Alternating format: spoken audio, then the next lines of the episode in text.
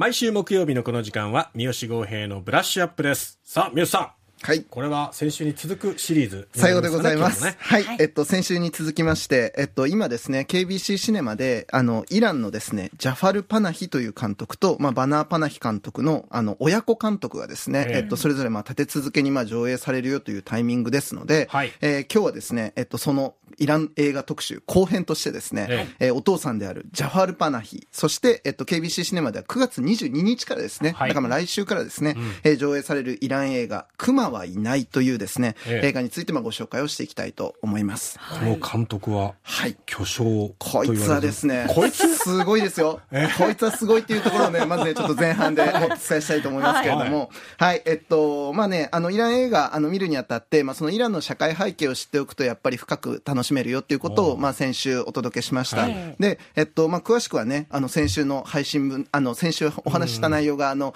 ポッドキャストとかでもね、はい、配信聞けるので、ぜひちょっとおさらいしていただけるとなお嬉しいんですけど、ええ、あの、軽くですね、まあ、今日また改めてそれをおさらいすると、ええまあ、まずイランっていうのが、まあ、正式にはイラン・イスラム共和国と呼ばれる国でございまして、ええ、1979年に、まあ、それまでのもう政治のあり方みたいなのを根本から変える、まあ、大きな革命としてイスラム革命っていうものが起きたと。はい、で、まあ、それによって国自体がイスラムの教えに基づく政治体制、イスラム共和制の国家になったっていうところがあります。うんはい、で、えっと、それ以降、まあ、その本当に独自の文化、政治路線をまあ選んでいくことになるわけですけど、うん、これはまあ、えっと、その政治とか文化っていうことだけではなくて、うん、映画においても、あの、それが影響してきます。はい、で、その1979年のやっぱりイスラム革命以降、映画の分野でも、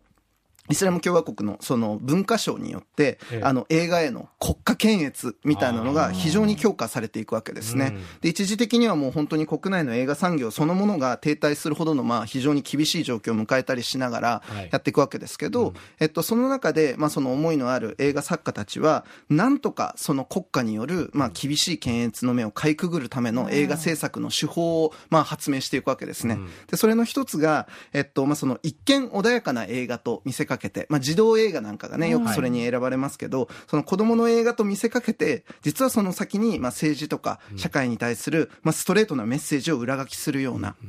まあ、そのイラン独自の映画文法みたいなものを発明していくわけですね。はい、あと、まあ、えっと、そのフィクションとドキュメンタリーをですね、こう、ハイブリッドに織り交ぜたような、独自の映画文法みたいなのを、本当やっぱりこう、独創的にやっぱ発明していくことで、あの、まあ、90年代以降になると、いよいよやっぱもうそのカンヌとか、ベルリンとか、まあ、各国の国際映画祭でも、もう本当最高賞級のですね、あの賞をじゃんじゃん受賞していくような、まあ、その高い評価を集めていくようになっていくというようなのが背景としてあります。はい、で、まあ、そうした背景の中で、まあ、今回ご紹介するのが、このジャファール・パナヒというですね、ええ、あの、もう御年60、70ぐらいの、あの、監督なんですけれども、え、もうこの人、あの、紛れもなく、今多分世界で一番と言ってもいいと思いますけど、国家による映画検閲っていうものと、真っ向から戦っている、もう不屈の映画作家。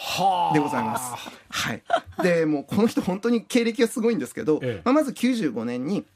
長編デビューしますと。ええ、で、まあ、イランの市政の人々の、えっと、まあ、日常を通して、まあ、社会に現存する様々な障壁とか、うん、まあ、理不尽な慣習とか、あの、習慣とかですね、まあ、その規制だったりとか、え、まあ、そういうものが浮かび上がってくるような映画作品を、あの、コンスタントにまあ発表してたわけですけれども、はい、で、まあ、それでまあ、世界的にも本当に映画賞でじゃんじゃん評価されていくような流れを作ってたんですけれども、うん、まあ、当然イランの国家から、まあ、そんなことやってたら目つけられるわけで、あの、国内での、まあ、上映禁止はもちろんのこと、2009年には、お前は反体制的なプロパガンダ活動を行ったねということで逮捕されちゃうんですよ。そうで、えー、懲役6年と20年間の映画制作禁止。うわ国から言い渡されるそう。もうこれもキャリア終わったじゃんって話じゃないですか、ね、まあ、ところがここで折れないのがね我らがパナヒなんですね。おー、い、けいけいけいけなんですよ。本当そうなんです、うん、映画制作禁じられて、まあ、自宅軟禁ですよっていうことで、まあ、それを課せられるわけですけれども、はい、えっと、その期間中監督何やったかっていうと、うん、映画じゃなかったら何作ってもいいんだろうっていうことで、う。ん、軟禁中の自宅であの自分の一日をビデオで撮影し始めるんですよ。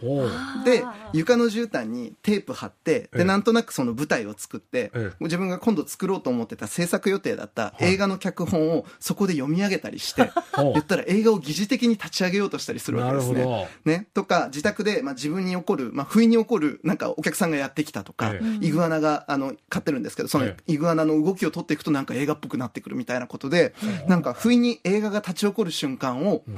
記録していくわけですね。はいで、それを結果的に作品にするんです。で、その作品こそズバリ、これは映画ではないっていう映画なんですよ。ああ、うまい。なるほどね。This is not a film っていうですね、まあそういうタイトルで映画を作るんですね。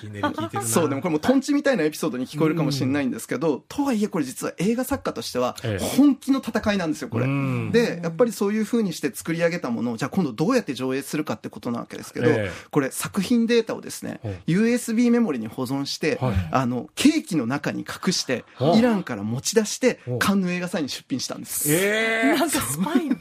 もうあのスパイ映画ですよ、これ本当ね。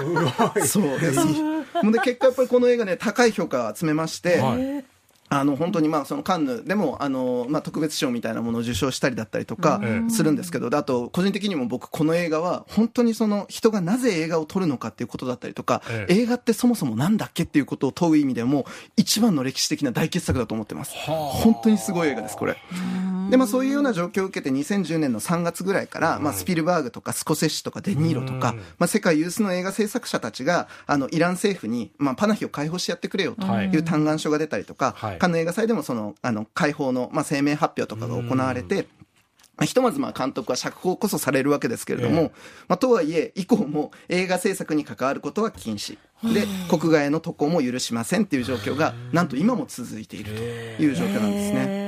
なんですけど、監督は、あの、平然と、まあ、平然とというかめちゃくちゃ格闘しながら、はい。2015年には人生タクシーという映画を撮って、おベルリン映画祭で最高賞を取って、おで、2018年にはある女優の不在っていう作品を発表して、カンヌ映画祭で脚本賞を取ってっていう、はあ。もうちょっと異例の快挙を続けている状況なんですね。で、えっと、それは、なんかその監督を取り巻く状況、まあ、バックグラウンドが、まあ、まさしくそういう特殊な状況であるっていうことで、下駄履かせてんじゃないのっていうふうに思うんだったら、これ大違いで、はい。単純に映画としてめちゃくちゃ面白い映画作る人ですよ。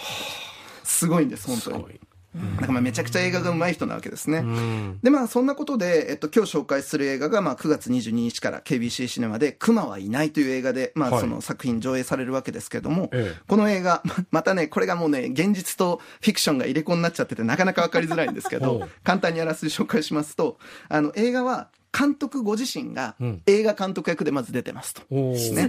そうそうそう。はいで、えっと、イランとトルコの国境地帯にある、あある村、田舎の村に、滞在しているっていう設定で、はい。監督がすぐ隣のトルコでええ、リモートで、あの、つないではい。映画を撮っているっていう、まあ、設定から始まるわけですよ。あで、その、あの、撮っている映画っていうのが、偽造パスポートを使って国外逃亡しようとしている男女カップルのドキュメンタリーを撮っているっていう設定なんですー。ね。で、この映画が、まあその映画の中で、まあその劇中劇というか、の制作が進んでいくのと同時進行ではい、監督がその滞在している村ではうん、村に残っている、まあその古い慣習によって、愛し合うことが許されない、まあ恋人たちのトラブルがまあ発生するわけですね。で、それに、どういうわけか監督自身も巻き込まれていってしまってうん、まあその二つの要は、なんか映画、映画制作と、うん。まあその街のトラブルのええ。合間に、まあその監督がどうしていくのかみたいなことになっていくわけですね。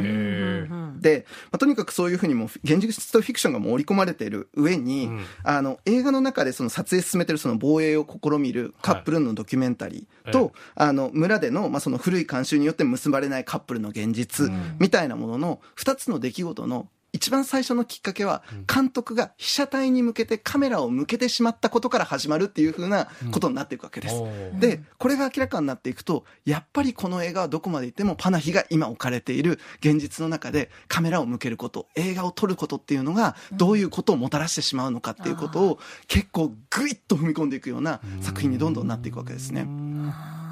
もう後半に向けていくと、もうだんだんちょっとね、見てる側がたじろいでしまうぐらいの気迫に満ちた、ええこれめっちゃ怒っとるやんけみたいな映画になっていくわけですけど、じゃなく。いや、すごいんですよ。自分のでも本当にだからね本心が出てるのかもしれませんねそうそう本当にそうなんです。だからもうなんか映画見てる間もこれも現実なんじゃないかって、でも実際現実なわけですけど、ええみたいなことを本当に巧みに織り交ぜて、はいまあ、作っていくわけですね。で、まあ結果そういう映画作っちゃったので、ええまたイラン当局から 収監されちゃうわけですけど、この映画撮った後。なんですね。なんですけど、まあ、この映画、あの、昨年のベネチア国際映画祭で、まあ、ええ。銀熊賞という審査員特別賞ですね、あの、受賞しまして、ええ。これ実はあの、つい先日、あの、浜浜口口竜介監督が取った、あの賞と同じ賞ですね、ええを、まあ、その1年前に取ったのがこの作品であるということですね。で、まあ、ちょっと最後に、まあ、この、あの、パナヒの映画を見ることがどういうことなのかということを一応ちょっとお伝えして締めたいなと思うんですけど、はい。はい。まあ、あの、この映画監督が、まあ、その映画をめぐる闘争を今ずっと続けているっていうのが、まあ、はいとても僕やっぱ他人事じゃないなっていうふうに思ったわけです。これ例えばこの中中頃で紹介したそのこれは映画ではないっていう作品の中で、あの電話口の映画仲間がパナヒ監督にお話しするシーンがあって、はい。イランの映画仲間たちがパナヒが逮捕されたことで少しずつおじけづき始めてるよということを言って、えー政府は些細な事実を挙げつらって誰にも関わる大問大問題みたいに大きく騒ぎ立てて、みんなそれがいつの間にか普通だと思い込まされていくようになってるよっていうことを言うわけですね。っていうことだったりとか、あるいは今回紹介する、まあ、この映画「熊はいない」の映画の主題でもある「熊」っていうのが何を意味するのかということですよ。みたいなことですね。だからやっぱ私たちが日常生活で自覚できないような形で当たり前にさせられてしまっていること、自分たちのしていいこととかしてはいけないことみたいに、なんとなく内在化してしまっているルールとか規制みたいなものっていうのは、実はすごく不条理なものだったりとか、もっと言えば集約で幼稚なものだったりする場合もあるのにもかかわらず、なんか内側にいると声を上げる発想すら持てなくなってしまうようなことがやっぱあるわけですよね。はい。まあさっきのちょっとね、話とかもちょっと繋がるかもしれないんですけど、みたいなことを考えると、パナヒの映画を今見るっていうことが、まあ、あの、イランの、まあ、海の向こうのイランのことをなんかちょっと思うっていうこととは全く別次元で、これ俺たちのことやんというぐらいの切実さを持って見ることが十分できる。本当に見逃すべきではない、もう大傑作だと思いますね。はい、見てほしい。改めて公開が9月22日、KBC シネマで熊はいないでございます。はい。不屈の精神でね作り上げてるこの作品、はいぜひ皆さんも触れていただきたいと思います、はいここまで三好豪平のブラッシュアップお送りしました三好さんありがとうございましたありがとうございました。ここで Google ポッドキャストをご利用の方へお知らせです。Google ポッドキャストは2024年6月23日をもってサービスを終了します。引き続きこの番組をお楽しみいただくには、ラジコ、Apple ポッドキャスト、Spotify、Amazon Music、YouTube Music、いずれかのアプリをご利用ください。これからも RKB ラジオのポッドキャストをお楽しみください。